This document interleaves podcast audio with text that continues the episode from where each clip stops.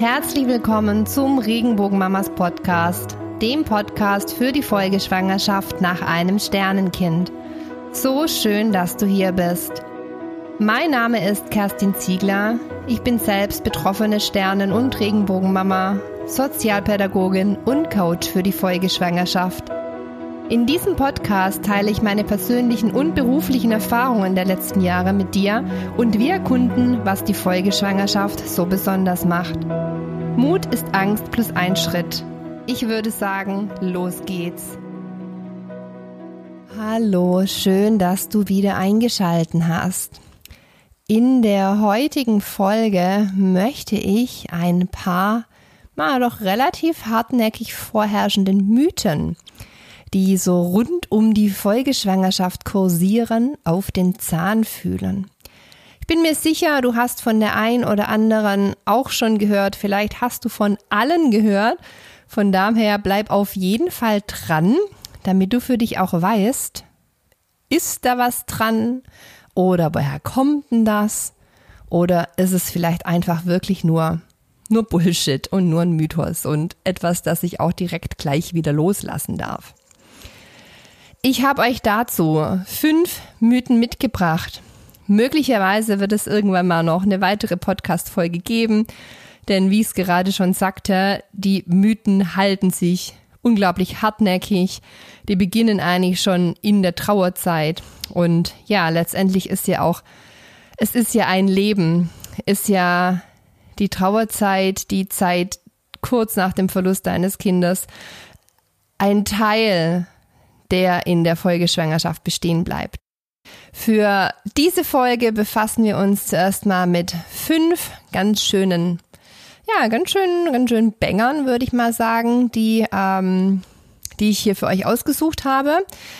Und der erste Mythos ist, sobald das Baby da ist, ist alles wieder gut. Wenn das Baby geboren ist, sind meine Ängste weg. Wenn das Baby geboren ist, ist ihre Trauer weg. Das ist so, ne? Das Umfeld, was dann sagt, wenn das Baby wieder da, wenn dann das Regenbogenbaby da ist, ist ja alles wieder gut.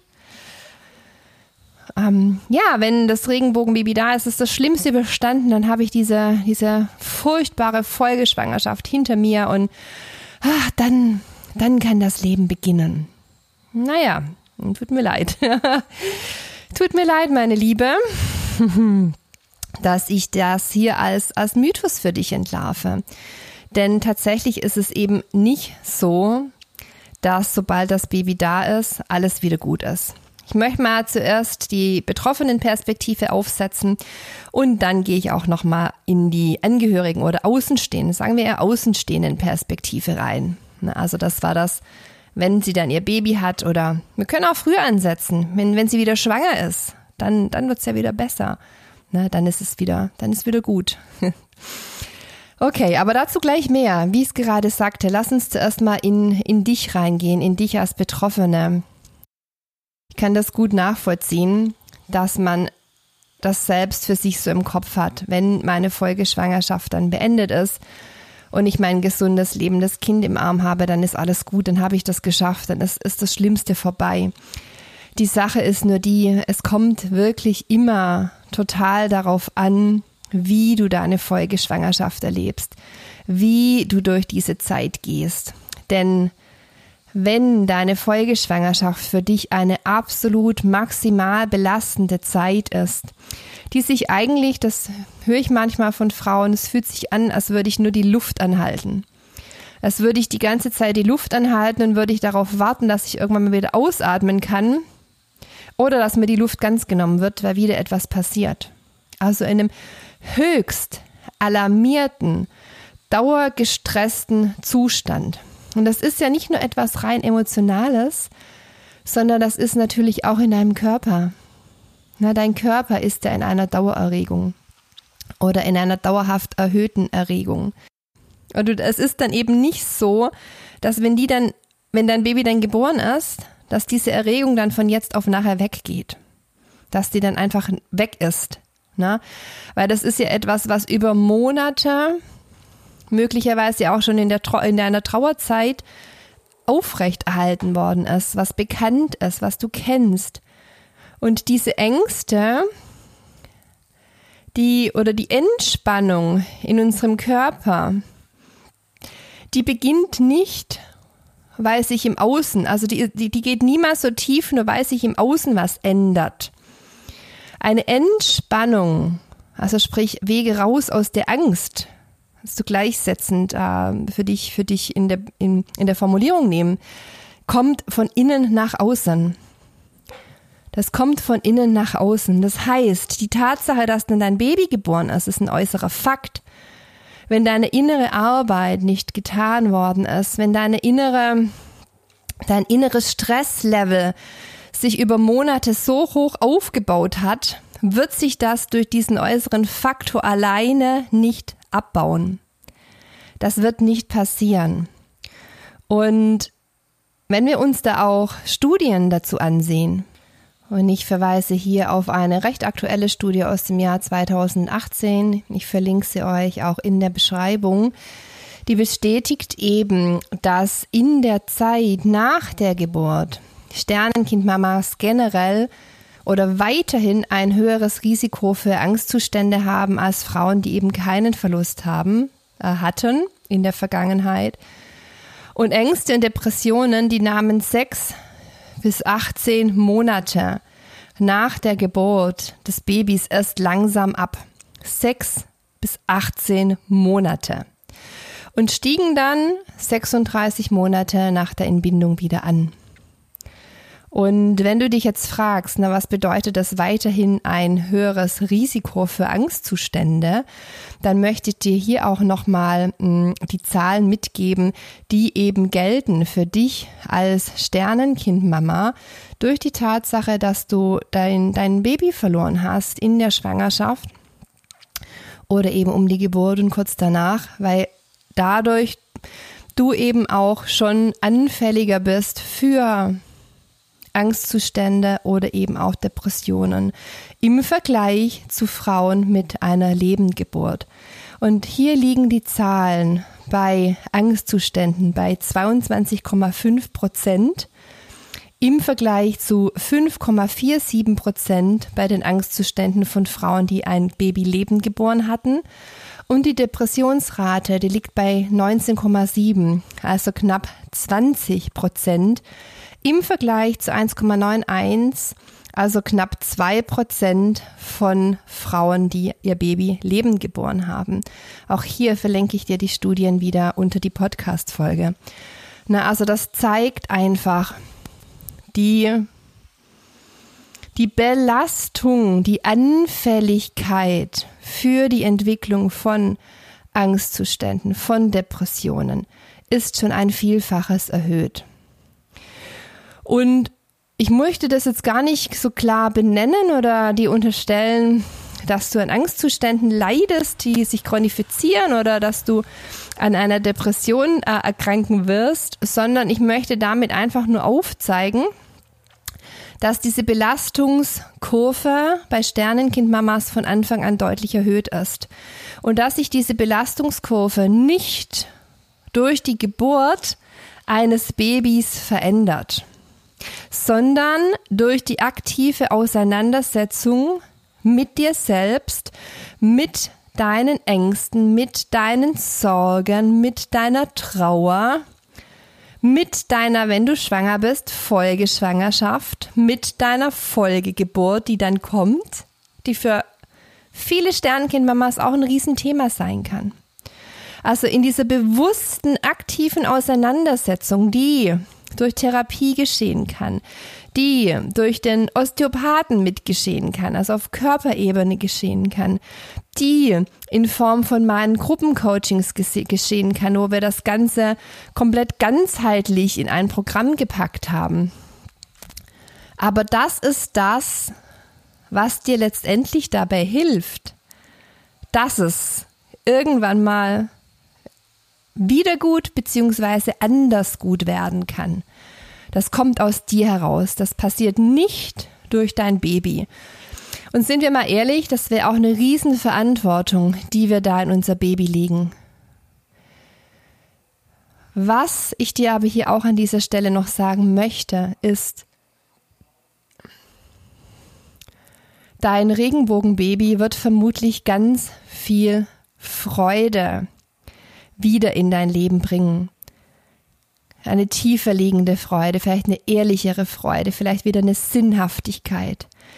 Denn was es macht, es heilt ein Stück weit dieses fehlende Mama-Sein aus, was entstanden ist durch die Lücke von deinem Sternenkind. Du darfst Mama sein, du darfst im Wochenbett sein, du darfst dein Kind halten, ihr dürft bonden. Und das ist unglaublich heilsam für diese Seite des Mama-Seins.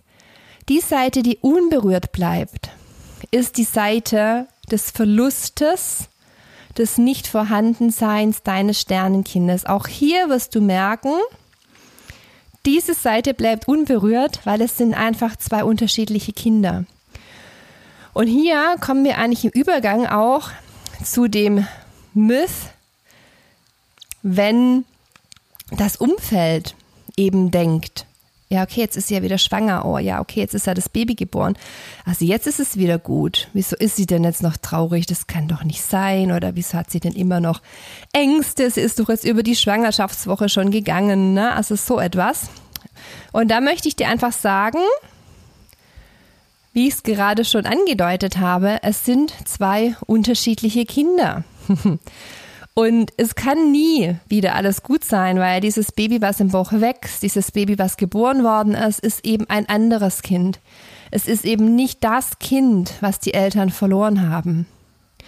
Und verwechsel das nicht, wenn sie Freude zeigt, wenn sie glücklich ist, wenn sie sich freut über diese Schwangerschaft und denke dann nicht, die Trauer ist jetzt weg und es ist vergessen und wir haben das jetzt ja, das ist losgelassen und es ist überwunden und was es sonst für für unpassende Wörter in diesem Kontext gibt, sondern es kam einfach was hinzu. Es kam einfach die Freude über dieses Baby im Bauch hinzu und die Trauer über die Abwesenheit des anderen Kindes, die bleibt bestehen.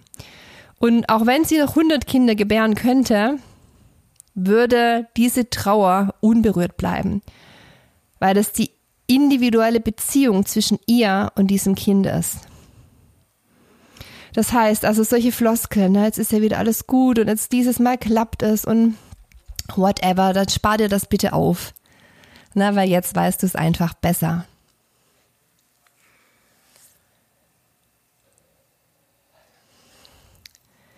So, der zweite Mythos, den du vielleicht schon gehört hast, ist, eine Folgeschwangerschaft, die ist nie schön das ist Hauptsache das Kind ist am Schluss gesund, Hauptsache, dass es, ne, ähm, du hast ein lebendes Baby im Arm, aber hey, die Ängste gehören einfach dazu. Es gehört dazu, dass du alle zwei Wochen in Panik zu deiner Gynäkologin rennst und einen Ultraschall möchtest. Es gehört dazu, dass du dich auf, dass du ausschließlich durch die Ratschläge von Ärzten gelenkt wirst und du dich nur darauf verlassen kannst, weil, ja, vertrau dir lieber selbst nicht, weil ja, es ist halt, ist halt gefährlich und einfach nicht schön.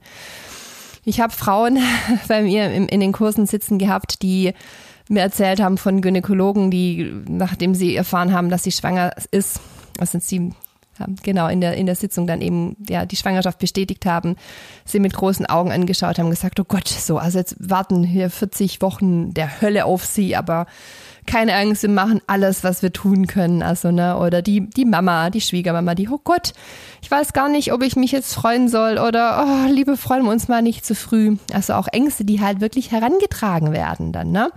Und klar übernehmen wir das. Klar macht das was mit uns. Denn es musst du einfach auch wissen, die, die, die Folgeschwangerschaft, also Schwangerschaft generell, ist ein Zustand, in dem wir als Frauen so geöffnet sind, so, wir nehmen so, so feinfühlig, noch feinfühliger mehr Stimmungen, Empfindungen der Welt und unserer Menschen um uns herum wahr. Und die Folgeschwangerschaft ist insofern ja auch besonders, weil es eben eine Schwangerschaft ist, wo wir mit diesem Rucksack reingehen. Mit diesem Verlust, mit dieser Angst, mit dieser Unsicherheit, mit diesem, mit dieser tiefen Wunde, diesem tiefen Schnitt in uns und alles, was da irgendwie verunsichert, verunsichert in einer Folgeschwangerschaft doppelt. Und Dinge, die dich vielleicht sonst nicht verunsichert hatten, verunsichern dich plötzlich. Das heißt, so herangetragene Ängste sind etwas, das nimmt, nimmt man total stark auf. Und das ist jetzt zwar nicht das Thema, da geht es jetzt um, um äh, die, den Mythos, aber einfach für dich, wenn du Betroffene bist, möchte ich dir sagen, achte da wirklich auch gut darauf, wer sind so die Menschen um mich herum und wenn die Ängste haben, was machen die mit mir und wie kann ich mich da auch von abgrenzen, dass ihre Ängste nicht zu meinen werden. Weil das ist etwas, na, wenn du ganz klar fühlst, ich fühle das gerade gar nicht so wie du. Ich glaube eigentlich nicht, dass das 40 Wochen voller Horror werden. Wie kann ich da bei mir bleiben? Okay, zurück zum Mythos. Also, das wird an einen herangetragen. Ich kenne das auch aus einigen Foren, aus einigen Gruppen, wo dann Frauen fragen, was kann ich denn machen in der Folgeschwangerschaft? Und ich habe Ängste und dann andere Betroffene eben genau das raushauen. Du kannst nichts machen, es ist so. Aber äh, ja, Vorsicht, ne, weil es ist ja auch blöd, wenn du ständig Angst hast, weil das Baby, das Baby nimmt das ja dann auf. Also vertrau auf Gott, ähm, vertrau auf die Medizin, whatever. Und das ist super fatal, weil das eben wie ich es gerade schon sagte, eh so eine, so eine dünne Wand ist, in die alles einsickert dann in die betroffene Frau. Und natürlich dann auch, man verlässt sich ja drauf. Wenn ich als Betroffene andere Betroffene frage und die sagen mir, hey, nee, vergiss es, die wird nicht schön, da warte nichts. Na klar, wird eine kleine Hoffnungsblume, die da vielleicht in mir gewachsen ist, niedergetrampelt. Na klar glaube ich das. Und daher hoffe ich wirklich, dass diese Folge von vielen Frauen gehört werden, äh, von vielen Frauen gehört wird, denn es ist ein Mythos. Es ist nicht so. Und hier möchte ich dir mal einfach ein paar Punkte mitgeben, ähm, warum dieser Irrglaube eben häufig da ist, dass die nicht schön ist. Der ist zum einen häufig da, weil den Frauen die passende Unterstützungsmöglichkeit fehlt, die, die sie brauchen. Auch hier nicht jede Folgeschwangerschaft braucht eine Unterstützung. Nicht jede Frau in der Folgeschwangerschaft hat Themen mit Angst, ähm, dem Verlust von ihrer inneren Sicherheit, ähm, Bindungsschwierigkeiten und, und, und. Nicht jede Frau hat das. Das ist individuell. Aber wenn du das hast, dann brauchst du natürlich die richtige Unterstützung. Und ich habe es in der, in der allerersten Folge schon erzählt, warum ich den Podcast mache. Wenn du sie nicht kennst, hör gerne noch mal rein. Leider ist es auch im Jahr 2023 noch nicht flächendeckend ausreichend gegeben und verstanden, was Frauen in der Folgeschwangerschaft brauchen. Und Frauen verstehen es manchmal vielleicht dann auch selbst nicht. Brauche ich überhaupt etwas? Wieso soll ich mir denn für die Schwangerschaft Hilfe holen? Ist doch nur eine Schwangerschaft. Ich bin doch nicht krank. Das na, geht ja auch so ins Gesellschaftliche rein was wir, wie wir als Gesellschaft bewerten, wofür es in Anführungsstrichen wert ist, sich Hilfe zu holen und wofür eben nicht. Und passend zum, zum, zum ersten Mythos, jetzt bin ich ja wieder schwanger, eigentlich ist doch jetzt wieder alles gut, eigentlich müsste ich mich freuen. Da brauche ich doch keine Therapie oder ein, ein Coaching oder, hä, ne? Also so diese eigene Erlaubnis, steht manchen Betroffenen eben auch im Weg und dann geht man in die Foren und tauscht sich aus und vergisst dabei, dass man sich eben austauscht mit anderen, die eben nicht eine Ahnung haben, die keine Fachpersonen sind, die selbst, und das spreche ich Ihnen nicht ab, einfach eine, eine wirklich unschöne Folgeschwangerschaft hatten, weil sie nicht wussten, wie sie sich diese hätten schön machen können. Und hier kommen wir an den Punkt. Du kannst das. Es ist möglich. Es ist möglich, eine wunderschöne Folgeschwangerschaft zu erfahren. Und woher weiß ich das? Ich weiß das, weil ich selbst eine schöne Schwangerschaft hatte. Und bei mir, na, das war 2017. Und ich habe mir meine, meine Hilfsangebote so einfach selbst zusammengesucht, die es damals gab. Heute kannst du dir es einfach machen. Du hast alles bei mir in einem, in einem Angebot. In einem großen Coaching-Programm ist alles alles drin und noch viel mehr, weil damals war einfach noch gar nicht alles da. Aber das ist ein anderes Thema. Das wäre auch eine andere Folge. Um das geht's jetzt nicht, sondern darum, woher ich das weiß. Ich weiß, dass es möglich ist. Es war für mich auch damals, als ich meine Folgeschwangerschaft erlebt habe im Vergleich zu anderen Sternkindmamas, die eben eine ganz angstvolle Schwangerschaft hatten, eine richtig unschöne Schwangerschaft, fiel mir einfach auf, wie groß das Spektrum ist. Und ich weiß es jetzt eben auch, weil ich seit drei Jahren Frauen begleite in Coachings oder in Workshops und diesen Weg sehe und diesen Prozess, was möglich ist. Und das ist unglaublich. Also eigentlich ist es nicht unglaublich, weil, sich das, weil das dann so klingt, als halte ich es nicht für möglich, sondern es ist unglaublich schön. Es ist unglaublich schön, wie Frauen wieder zu sich finden und die mir dann sagen, das ist meine schönste Schwangerschaft. Es ist meine schönste Schwangerschaft, weil ich sie so bewusst erlebe weil ich mich so bewusst mit mir auseinandersetze. Und das ist ja das, was es eigentlich braucht. In der, ich, ich finde eigentlich in jeder Schwangerschaft. Wir haben das so, ja, einfach so, ja, man ist halt schwanger, dann wächst dann Baby und dann, dann, ja, wird das Baby geboren und fertig. Aber wir vergessen so diesen, diesen Wachstumsprozess, den das für uns Frauen bedeutet, für uns auch als Familie bedeutet. Und den kannst du entweder unbewusst passieren lassen, wie es wahrscheinlich 95 Prozent der Menschheit tun, weil wir es halt einfach auch so mittlerweile machen in unserer Gesellschaft, auch alles rein medizinisch, sehr medizinisch. Wir gebären in Kliniken, wir haben die Vorsorge, wir messen Werte. Aber der emotionale, der seelische, dieser Entwicklungsteil, der bei uns Frauen passiert, der wird außer Acht gelassen. Bei einer Folgeschwangerschaft ist das das Stellschräubchen, um mit diesem, mit diesem Bewusstsein über dich, was bedeutet es, jetzt schwanger zu sein, schwanger zu werden? Was bedeuten meine Ängste? Warum sind die da? Was braucht dieser ängstliche Anteil an mir, in mir? Was brauche ich, um in meine innere Sicherheit zu kommen? Was brauche ich, um die Verbindung mit meinem Baby zu stärken? Und all, auf all diese Fragen gibt es Antworten. Und indem du dir diese Antworten gibst, indem du diese Antworten erhältst, wächst du in deine Folgeschwangerschaft, in dieses Vertrauen hinein, in dieses, in dieses schöne Gefühl. Und du brauchst nicht, das ist noch, noch zum Abschluss, Du brauchst nicht die Naivität der Unwissenheit, dass Verluste in einer Schwangerschaft oder Geburt oder eben danach möglich sind, um eine schöne Schwangerschaft zu haben. Das haben manche in deinem Kopf. Vielleicht ertappst du dich gerade. Ich bin einfach nicht mehr so naiv. Diese Leichtigkeit ist weg, weil ich die Verlusterfahrung gemacht habe, weil ich weiß, es kann immer etwas passieren, weil ich weiß, es gibt keine Sicherheit im Leben. Und da möchte ich dir sagen, all das braucht es nicht. Letztendlich ist diese, diese Naivität ja eine Illusion. es ist ja nicht wahr. Es ist ja nicht, es ist ja eine Illusion dass du safe bist, dass wir immer alle safe sind, dass uns nie etwas passieren kann und dass mit dem positiven Test wir safe unser Baby im Arm haben. Es ist nicht wahr, es ist eine Illusion, in die wir uns auch in, in so einer kindlichen Naivität flüchten. Und du brauchst dieses, dieses kindliche Bild nicht von der Welt, um eine schöne Schwangerschaft zu haben. Was es braucht, ist dein Bewusstsein. Dein Bewusstsein für alles, was ist für deine Angst in dem Moment, für die Tatsache, dass es keine Sicherheiten gibt, für deine Freude, für all das, was da ist und einen bewussten Umgang damit und ein Wissen, ich bin hier die erwachsene Person und ich kann es halten.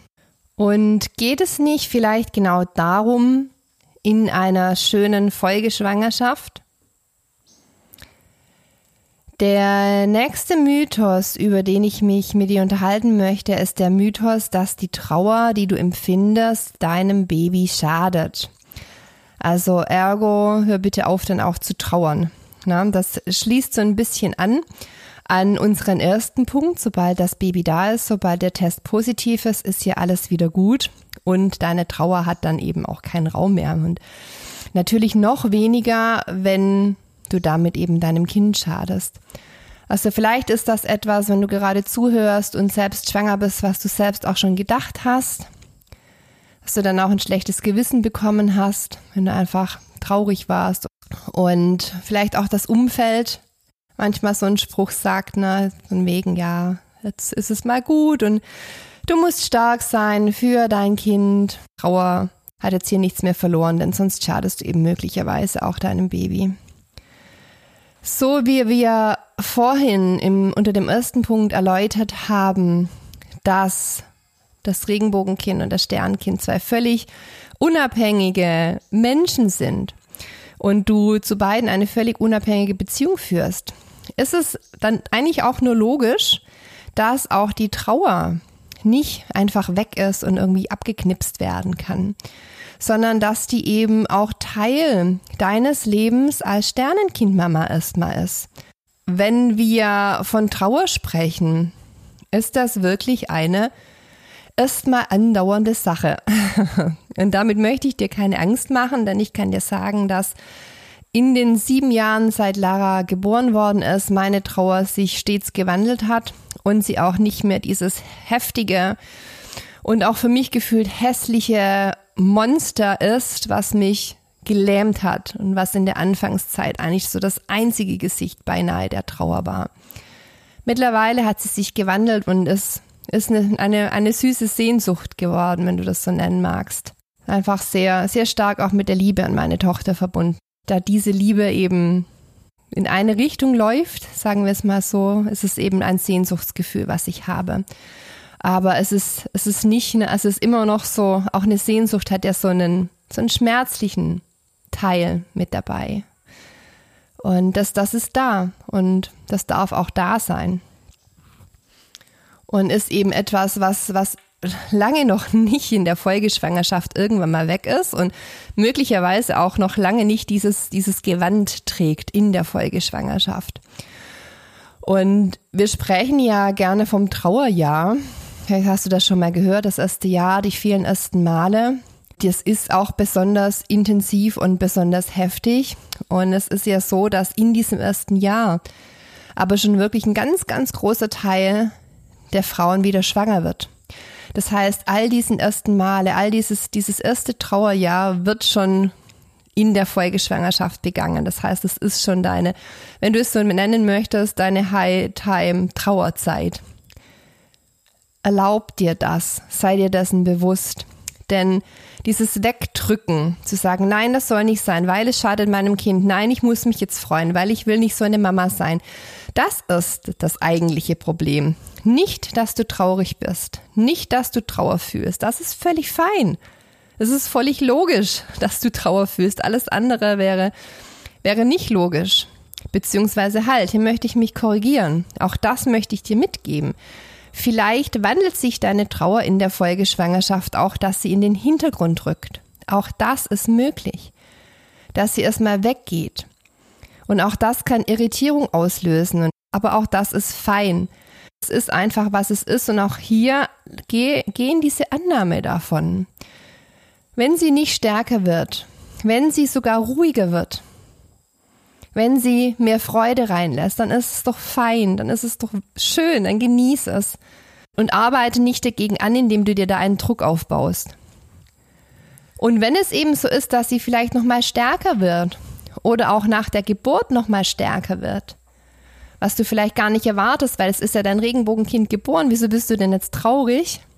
Ja, ich, wir haben es vorhin schon gesagt, es ist eben ein anderes Kind und eine andere Beziehung dann erlaub dir auch hier diese Tränen fließen zu lassen und erlaube dir traurig zu sein, weil wie gesagt, es geht nicht darum, diese Gefühle nicht zu haben. Schwierig wird es eben, wenn wir diese Gefühle unterdrücken. Da sind wir dann auch an dem Punkt, wo es, wo es schädlich wird. Ne? Also Trauer schadet keinem ungeborenen Kind. Dauerhaft anhaltender Stress, der sich körperlich niederschlägt, der körperlich eben auch dein hormonelles Level so verändert, dass einfach ein gewisser Spiegel immer vorherrschend ist an gewissen Stresshormonen. Der sorgt für eine Veränderung. Aber Weinen ist ja die absolute Release-Methode, ein absoluter Spannungsabbau, den wir Menschen haben. Werden Endorphine freigesetzt, man ist danach ganz ruhig. Also es ist genau das Gegenteil. Du drehst deinen, diesen Wasserhahn auf, diesen Druck und lässt ihn abfließen. Das heißt, es ist niemals falsch und das schadet niemals nie deinem Baby. Also öffne diesen, diesen Wasserhahn eben auch. Ich möchte dir an der Stelle noch einen Tipp mitgeben, der für mich ein absoluter Gamechanger war. Wenn du schwanger bist, dann sei offen und transparent mit deinem Baby im Bauch und teile mit, warum du gerade traurig bist. Als mir meine Hebamme das damals sagte, ja, sag ihr doch einfach, warum du traurig bist. Sag ihr doch einfach, warum du gerade ein schlechtes Gewissen hast. Das war so simpel. Also es ist jetzt nicht, ne, die wow. Aber oft sind auch nochmal etwas. Die simplen und einfachen Dinge sind, sind, die, sind die Dinge, die funktionieren. Wir brauchen es nicht kompliziert. Und es, es fiel mir wirklich wie Schuppen von den Augen. Stimmt, ich kann sie einfach sagen. Ich kann über Lara sprechen. Auch hier, ich muss es nicht wegdrücken. Ich muss es nicht wegdrücken, dass ich Sternenkindmama bin. Ich muss es nicht wegdrücken, dass ich Angst habe, dass ich traurig bin, dass, dass ich nicht unbeschwert bin, wie ich es war bisher, sondern ich kann es ihr erklären, ich kann es ihr sagen. Und indem ich das ausgesprochen habe, du kannst hier für dich wählen, ob du das aussprichst, ob du dich hinlegst, es dir gemütlich machst und, und schaust, dass du für dich bist, dann gerne deine Hände auf den Bauch legst und, und einfach deinem Baby erzählst, die Geschichte von dir und von deinem Sternenkind, die ihm oder ihr erzählst, wie es dir gerade geht und warum du traurig bist und warum du auch wahrscheinlich im weiteren Verlauf der Schwangerschaft immer mal wieder traurig bist. Und dass diese Trauer auch so gar nichts mit deinem Baby im Bauch zu tun hat. Oder ob du den inneren Dialog gehst und das über über dein Gefühl, über deine Gedanken, über, über innere Bilder an dein Kind schickst. Es ist beides fein und du wirst direkt spüren, was das für eine unglaubliche Erleichterung ist. Denn du bist nicht allein und dein Mäuschen, das, das merkt eh. Ne? Also ihr seid so eng verbunden. Es spürt doch eh über diese körperliche Verbindung, über eure seelische Verbindung, was gerade anliegt, ne? was einfach gerade los ist. Das heißt, sei da einfach auch transparent, weil wenn natürlich dein Körper in Anspannung ist, gewisse Hormone eben da sind, ein Herz schneller schlägt und dein ganzer Körper Aufregung sagt, dann teil ihm oder ihr einfach mit, warum du aufgeregt bist. Dann passt das. Und du wirst spüren, auch hier alleine dadurch wird es weniger werden. Alleine dadurch, dass du diesen Druck wieder löst. Unser vierter Punkt, den wir häufig hören im Kontext der Folgeschwangerschaft oder eine häufige Annahme, die ist, dass ein Mehr an Ultraschalluntersuchungen, an pränataler Diagnostik, an CTGs, whatever, äh, whatever it is, reichen würde, um Ängste dauerhaft zu reduzieren in der Folgeschwangerschaft. Und da ist es tatsächlich so, dass ich mit vielen Frauen schon im Gespräch war, die vor mir saßen und sagten auf die Frage, wie geht's dir denn mit deiner Angst? Ja, es ist eine Berg- und Talfahrt. Nach dem Besuch bei meiner Gynäkologin, bei meinem Gynäkologen, da geht's mir dann gut. Dann hält das immer eine Weile an und dann flacht das wieder ab. Mal hält es vielleicht ein, zwei Wochen an, manchmal hält es aber auch dann nur ein paar Tage an. Das Wichtige ist, es flacht wieder ab und die Angst kommt einfach wieder rein. So dass häufig auch die Intervalle zwischen den einzelnen Gynäkologenbesuchen kürzer gewählt werden, also vielleicht zwei, drei Wochen anstatt die klassischen vier Wochen, weil man einfach merkt, diese Sicherheit, die hält nicht an. Und jetzt fragst du dich vielleicht, warum, warum ist denn das so? Weil wenn beim Ultraschall ja alles fein ist, dann dann, dann habe ich ja diese Garantie oder habe diese Sicherheit. Und hierbei ist einfach ganz wichtig zu verstehen, was ein Ultraschallgerät leistet oder auch was letztendlich jede Form von pränataler Diagnostik leistet. Letztendlich gibt sie einen, entweder eine Momentanaufnahme oder ein Ergebnis dass dein Kind gesund ist, dass es bestimmte, ähm, bestimmte Gendefekte können ausgeschlossen werden, bestimmte Fehlbildungen können ausgeschlossen werden. Also es gibt eine, eine, einen Status quo über den Gesundheitszustand deines Kindes. Nun ist es aber so, zum einen, dass viele Sternenkindmamas auch die Erfahrung gemacht haben, dass ein ganz gesundes Kind verstorben ist, also wo es einfach nicht erkennbar war, vielleicht was die Todesursache war beim Kind oder dann aufgrund vielleicht auch einer, einer vorzeitigen Plazenta-Lösung das passiert ist. Also etwas, was nicht vorhersehbar war, weil die Routineuntersuchungen immer gut waren, weil man eben auf Ultraschallgeräten und im Ultraschall immer gesehen hat, dass alles fein ist. Das heißt, hier ist natürlich dann die Erfahrung gemacht worden. Ich kann das zwar kontrollieren, aber was passiert? Eine Minute später, zwei Stunden später, fünf Tage später. Das heißt, dieser Blick in den Bauch ist ja wirklich diese Momentaufnahme und über diese reine Momentaufnahme kann daher nie eine vollständige Sicherheit entstehen weil es bei dem Sicherheitsgefühl und darum, um wieder ins Vertrauen zu kommen, um mehr geht. Ultraschallgeräte können eine Kontrolle bieten. Sie können, wie gesagt, eine Momentaufnahme bieten, aber Vertrauen ist eigentlich so fast das Gegenteil von Kontrolle.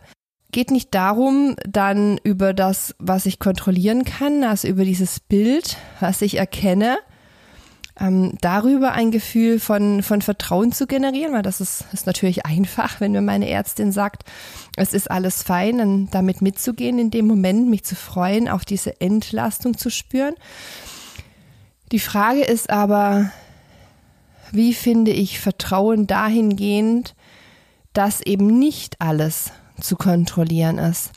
Dahingehend, dass ich eben nicht immer den Blick in den Bauch geben kann, und dahingehend, dass es eben auch Situationen gibt, mm, die mit, selbst mit einer Dauerkontrolle zu, zu dem Ergebnis geführt haben, zu dem sie geführt haben, nämlich, dass das Baby verstorben ist. Also das Vertrauen zu finden liegt außerhalb der Kontrolle. Das ist so die Schwierigkeit und das ist etwas, was natürlich keine, keine Diagnostik dir bieten kann, denn das hat mit diesen Blick in dich, in dein Inneres und mit deiner inneren Arbeit zu tun. Ich bin nicht jemand, der sagt, mach das eine und lass das andere weg. Ich finde es großartig, dass wir diese Techniken haben, die wir haben, um so einfach vieles ausschließen zu können, was ja auch manchmal tatsächlich dann auch die der erkennbare Grund war, warum ein Kind starb. Doch auch da ist es jetzt nicht so, dass wenn eine Mama, die beispielsweise aufgrund von Präklampsie ihr Kind verloren hatte, in der Folgeschwangerschaft das ausgeschlossen bekommt oder das Baby keine Fehlbildung hat und ihr Sternkind hatte eine, dass dann die Angst zwangsläufig weg ist, nur weil dieses, was, was damals zum Tod geführt hat, sich nicht wiederholt. Und auch hier erkennen wir einfach, dass es komplexer ist, was da mit unserem Vertrauen passiert ist durch den Verlust des eigenen Kindes, als einfach so vom Verstand her zu sagen, ja schau mal, dieses Baby ist jetzt gesund oder schau mal, du hast jetzt eben ähm, super Werte und bei dir besteht keine Gefahr einer Präklampsie. Natürlich stellt sich dadurch eine Erleichterung ein, klar, aber es ist nicht final so, dass diese Ängste eben komplett weg sind. Das liegt, wie ich es gerade eben schon sagte, daran, dass es dass es um die Frage eigentlich geht, was hat der Verlust meines Babys, was hat so diese, diese ganz krasse Erfahrung des Kontrollverlustes, des Verlustes meines geliebten Menschen mit mir gemacht. Was bedeutet das? Was bedeutet es auch diese Unkontrollierbarkeit des Lebens am eigenen Leib erfahren zu haben, herausgerissen zu sein aus dieser Illusion, ich habe alles in der Hand und alles läuft nach Plan. Und so wie ich möchte, so gestalte ich mein Leben. Da nicht in diese völlige Panik zu verfallen, weil es mir eben einmal passiert ist oder vielleicht auch mehrmals, dass es sich zwangsläufig in dieser Schwangerschaft wiederholt. Da sind wir in ganz, ganz tiefen Bereichen auch drin von meinen eigenen Werten, meinem eigenen Weltbild, meinen eigenen Glaubenssätzen vor allen Dingen. Welchen Blick habe ich auf mich? Welchen Blick habe ich auf die Welt? wie definiere ich überhaupt Vertrauen? Es geht aber auch darum, wirklich für sich hm, herauszufinden, wenn diese Ängste da sind, wie kann ich die sehen und wie kann ich sie da sein lassen, aber auf der anderen Seite aber auch immer wieder in eine gesunde Selbstregulierung zu finden. Also Tools zu finden, sich selbst auch rauszuholen aus negativen Angst- und Gedankenspiralen, ohne dass von außen drauf geblickt wird ohne dass du nur diese Momentaufnahme siehst. Denn auch das, das ist eigentlich nicht das Thema, worum es dann diese Angst gerade geht. Ich, ich finde das, das Bild so ganz gut zu vergleichen mit, mit Tabletten, mit einer Pille, die du einnimmst, wenn du Kopfschmerzen hast. Die Kopfschmerzen gehen weg, aber die Ursache nicht. Also es verändert nichts an dieser Ursache. Da kann dir, ein, also das ist einfach nicht die Funktion eines Ultraschallgerätes. Das ist deine eigene innere Arbeit, die dann damit reinkommt, die du angehen darfst. Das geht an die Ursache. Das geht wirklich eine Schicht tiefer. Alles andere ist begleiten mit dabei und kannst du für dich wie ein Tool nutzen, wie ein Werkzeug nutzen. Aber mehr ist es nicht. Es ist eben ein Werkzeug. Und damit wären wir auch schon bei unserem letzten Mythos angekommen. Bei diesem Punkt möchte ich gerne den anderen Elternteil mit einbeziehen, denn der letzte Mythos lautet wie folgt. Die Folgeschwangerschaft betrifft nur die betroffene Frau, die Mama. Das ist auf vielen Ebenen natürlich falsch, denn auch der Verlust zuvor betrifft natürlich immer beide. Leider erlebe ich es tatsächlich so, dass der Fokus sehr, sehr stark auf der Mutter liegt. Also das, was die Frauen auch berichten, mm, wie auch im Umfeld damit umgegangen wird. Zum Beispiel wird gefragt, wie es ihnen geht, ähm, aber nicht nach dem Papa, auch der, der Vater wird gefragt, wie geht's denn deiner Frau? Und es wird eben total vernachlässigt, dass auch er sein Baby verloren hat, dass auch er einen Verlust erfahren hat. Und das heißt, Männer sind, so scheint es, schon mal von außen in diese, in diese Abseitsrolle gedrängt. Mm, was natürlich auch, äh, wenn man einfach mal blickt, wie hat sich denn das Bild von Familie entwickelt, auch einfach daran liegt, dass lange Zeit, es bricht ja eigentlich jetzt erst so mit dieser Generation auf, dass lange Zeit der Vater gar nicht im Familiensystem vorhanden war, na, dass er der klassisch der, in der Versorgerrolle war, tagsüber aus dem Haus ging und abends zurückkam und die Versorgung der Kinder und das Familienbusiness eben bei den Frauen lag. Und dieses Erbe wirkt ja immer noch. Das wirkt auch noch im Jahr 2023, so dass auch gerade wenn wenn, wenn alles rund um Thema Schwangerschaft und Geburt wird so ein Stück weit auf die Frau gelegt. Auch wenn wir mal gucken, na, der Mann ist letztendlich bei der Geburtsvorbereitung, beim klassischen Geburtsvorbereitungskurs gibt's glaube ich, ein, zwei Sessions, wo die Männer noch mit dabei sind, ähm, um die Geburtspositionen mit abzuchecken und sonst macht das ja schließlich, macht das ausschließlich die Frau. Ebenso bei der Vorsorgeuntersuchung, wenn wir da auch schauen, die Männer, die mit wollten, denen wurde es beispielsweise auch in der Corona-Zeit unglaublich schwer gemacht, nicht nur zur Vorsorge oder, sondern auch zur Geburt mit dabei zu sein, so als ob sie wirklich so eine, so eine Randerscheinung wären und dann nicht mit hinzugehören würden zu diesem, zu diesem Paar Mutter und Kind. So wie Männer aber genauso in der Trauer gesehen werden dürfen, so darf der andere Elternteil auch in der Folgeschwangerschaft gesehen werden. Und so darf er sich auch erstmal selbst sehen, weil natürlich die Fremdwahrnehmung auch immer etwas mit der Eigenwahrnehmung macht. Also wenn ich in eine gewisse Rolle gedrängt werde, gesellschaftliche Erwartungen auf mir liegen und ich das vielleicht aber ganz anders empfinde, tue ich mir schwer, diesen Selbstausdruck zu zeigen, wenn mir doch das Außen suggeriert, so ist es und so ist es eben nicht. Das heißt, ich mache immer auch Rückschlüsse über das, wie mich andere sehen, wie ich bin. Und so wird es natürlich auch einem Papa schwer gemacht, der das eben anders empfindet. Und die Bedürfnisse des anderen Elternteils werden dadurch natürlich völlig übersehen und diese Bedürfnisse sind da. Die mögen anders sein, klar. Das liegt in der Natur der Sache. Wir sprechen hier von zwei unterschiedlichen Menschen und natürlich auch der Besonderheit, dass die Frau das Kind im Bauch getragen hat, dass die Frau die Geburt in welcher Form auch immer erfahren hat und in, allein deswegen eine, einen anderen Bezug natürlich auch zu ihrem Kind hat. Das nehmen viele Paare dann auch wahr, dass sich der Trauerverlauf an einer gewissen Stelle unterscheidet. Na, dass es am Anfang gleich ist oder vielleicht auch schon von Anfang an stärker ausgeprägt bei der Frau ähm, und sich dann auch irgendwann mal dahingehend zeigt, dass der Mann beispielsweise in der Regel schneller in den Alltag zurückfindet schneller auch wieder, ja, scheinbar in diese normalen Smalltalk-Themen geht und ähm, einfach, äh, einfach so wirkt, und es möglicherweise auch so ist, dass der Verlust schneller akzeptiert, realisiert mm, und auch integriert wird, als es bei der Frau der Fall ist.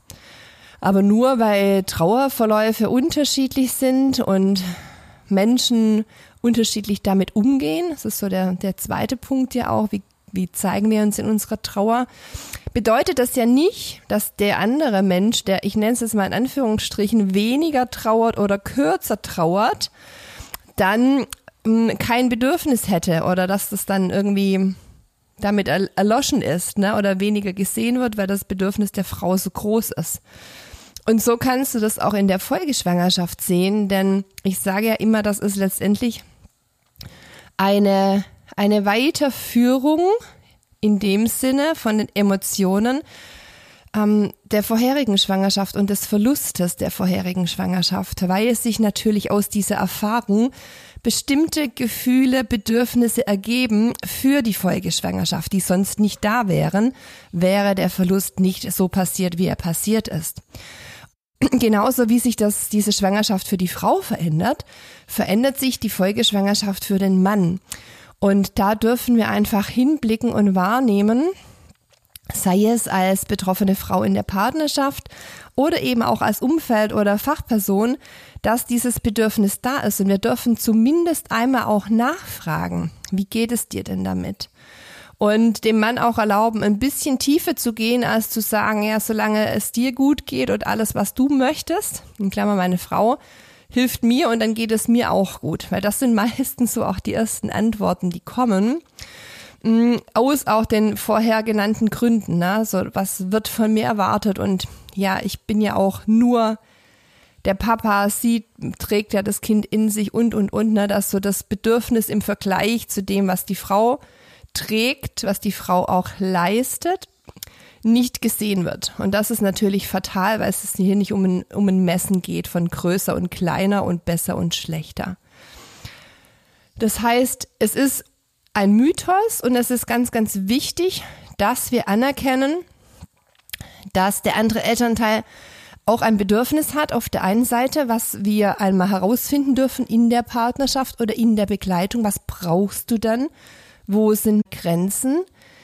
was sind meine Strategien, wenn meine Ängste hochkommen, außer damit gleich zu meiner Partnerin zu rennen, weil das ist auch nicht immer so die beste, die beste Möglichkeit, sich direkt immer über jeden Angstgedanken austauschen zu müssen in einer Folgeschwangerschaft.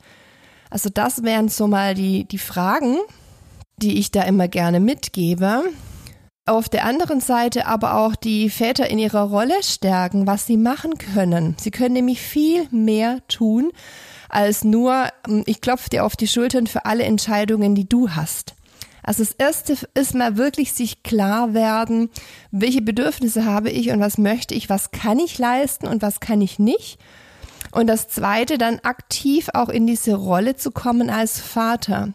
Und die beginnt halt nicht erst nach der Geburt oder bei vielen Papas dann sogar auch erst irgendwie mit, mit Eintritt der Elternzeit, sondern die ist eben auch schon in der Schwangerschaft wichtig und auch, du bist schon genau wie die Frau schon in der Schwangerschaft Mama dieses Kindes ist, bist du schon in der Schwangerschaft Papa dieses Kindes. Damit meine ich, dass ihr euch da wirklich den Raum mal nehmt und euch hinsetzt und euch darüber mal unterhaltet und auch, na, das ist erlebe ich häufig so, dass es auch so ein eigenes schlechtes Selbstbild des Mannes ist, dass er gar nicht erkennt, welche wichtige Rolle er überhaupt spielt in dieser Folgeschwangerschaft. Und natürlich dann auch Folgegeburt. Aber eben auch schon in der Schwangerschaft. Und das gar nicht irgendwie etwas, ja, böswilliges ist, sondern einfach was sehr, sehr Unbewusstes und auch unter diesem schweren Mantel von Zuschreibungen, gesellschaftlichen Prägungen nicht zum Vorschein kommt dass das der Mann da wirklich oder dass ich mich als Mann gebraucht fühle. Ne? Oder dass ich wirklich weiß, was ich tun kann. Daher gilt es eben, sich dahinzusetzen, einmal sich die Zeit zu nehmen und den anderen Elternteil da zum einen, wie ich es gerade sagte, zu hören in seinen Bedürfnissen und dann an die Hand zu nehmen, was kannst du tun. Das reicht hin von wirklich Begleitung bei bestimmten Vorsorgeterminen, bei Absprachen, bei der Geburtsplanung, wenn die Hebamme mit da ist, einfach präsent zu sein, bis hin beispielsweise auch, wenn Belastungssituationen, die es ja unwahrscheinlich viele gibt und Triggermomente in der Folgeschwangerschaft, hm, also Belastungssituationen können sein. Ich, wir gehen auf ein Fest gemeinsam als Paar zum ersten Mal und das sind ganz viele Menschen und neue Menschen und dann kommen diese Smalltalk-Themen und die Fragen nach, das wievielte Kind ist es, dass dein Partner da einfach auch weiß, wie er reagieren kann oder dass sie Absprachen trifft, wenn du rausgehen möchtest, dass er mitkommt oder dass er eben nicht mitkommt. Also das sind solche, solche Sachen, wo er dich eben auch unterstützen kann in Belastung und Triggersituationen die auch wieder ganz individuell unterschiedlich sind. Ja, das wären jetzt so Möglichkeiten für Unterstützungen ganz konkret deines Partners in der Folgeschwangerschaft. So, und ich glaube, so ist es dir jetzt klar, dass das natürlich ein Mythos ist, dass es bei der Folgeschwangerschaft nur um die Frau geht. Natürlich ist sie die Hauptdarstellerin, wenn du das so nennen möchtest. Sie trägt ihr Baby im Bauch, sie hat, sie, sie, sie ist direkt mit ihrem Kind verbunden, sie ist Ängsten ganz anders nochmal ausgesetzt als der Papa und die Personen um sie herum, die da eben auch Kinder sind, das ist nochmal so ein eigenes Thema. Dennoch gibt es diesen Vater, diesen zweiten Elternteil, der eben auch dazugehört. Und wie ich es vorhin sagte, es geht hier nicht um größer und schlechter, der eben auch seine Bedürfnisse hat und auch seine Rolle hat. Und die dürfen wir, das dürfen wir beides sehen. Das Bedürfnis, was er äußert und eben auch die Rolle um so auch wirklich hm, die bestmöglichste Unterstützung gegenseitig, also auch sich wirklich in so, eine, in so einen kraftvollen Support zu bringen für die Folgeschwangerschaft. So, ihr Lieben, das war die heutige Folge. Wir sind fünf Mythen auf den Grund gegangen. Und sogar noch ein bisschen tiefer als nur diesen Mythen auf den Grund. Du merkst schon, es gibt einen Grund, warum es einen Podcast gibt, weil hier kann ich einfach viel reden. Das wurde mir auf Social Media manchmal zum Verhängnis. Da kann man einfach nicht so lange Stories einstellen. So ging es eben jetzt hier auch bei den Punkten wirklich umfangreich schon in verschiedenste ähm, Begleitthemen auch nochmal mit rein. Ich bin mir sicher, dass ich dir mit dieser Folge schon mal ganz viel Wissen und Aha-Momente an die Hand geben konnte, wie das denn ist, in der Folgeschwangerschaft und wie du es vielleicht gedacht hast, dass es ist. Egal, ob du selbst Betroffene bist oder eben Fachperson oder Angehörige, Angehöriger. Und ich freue mich sehr, wenn du bei der nächsten Folge wieder einschältst. Alles Liebe zu dir. Wenn du selbst betroffene Regenbogenmama bist oder eine Folgeschwangerschaft planst und den Wunsch hast, dich nachhaltig und ganzheitlich zu stärken, dann sieh dich sehr gerne einmal auf meiner Webseite um. Hier findest du mittlerweile ein buntes Angebot an Masterclasses, an Workshops sowie zu meinen beiden großen Intensivprogrammen. Die Webseite findest du unter www.regenbogenmamas.de. Wenn dir der Podcast gefällt, freue ich mich sehr, wenn du mir eine positive Bewertung dalässt oder ihn mit anderen Betroffenen, Angehörigen oder Fachpersonen teilst. Bis zum nächsten Mal, deine Kerstin.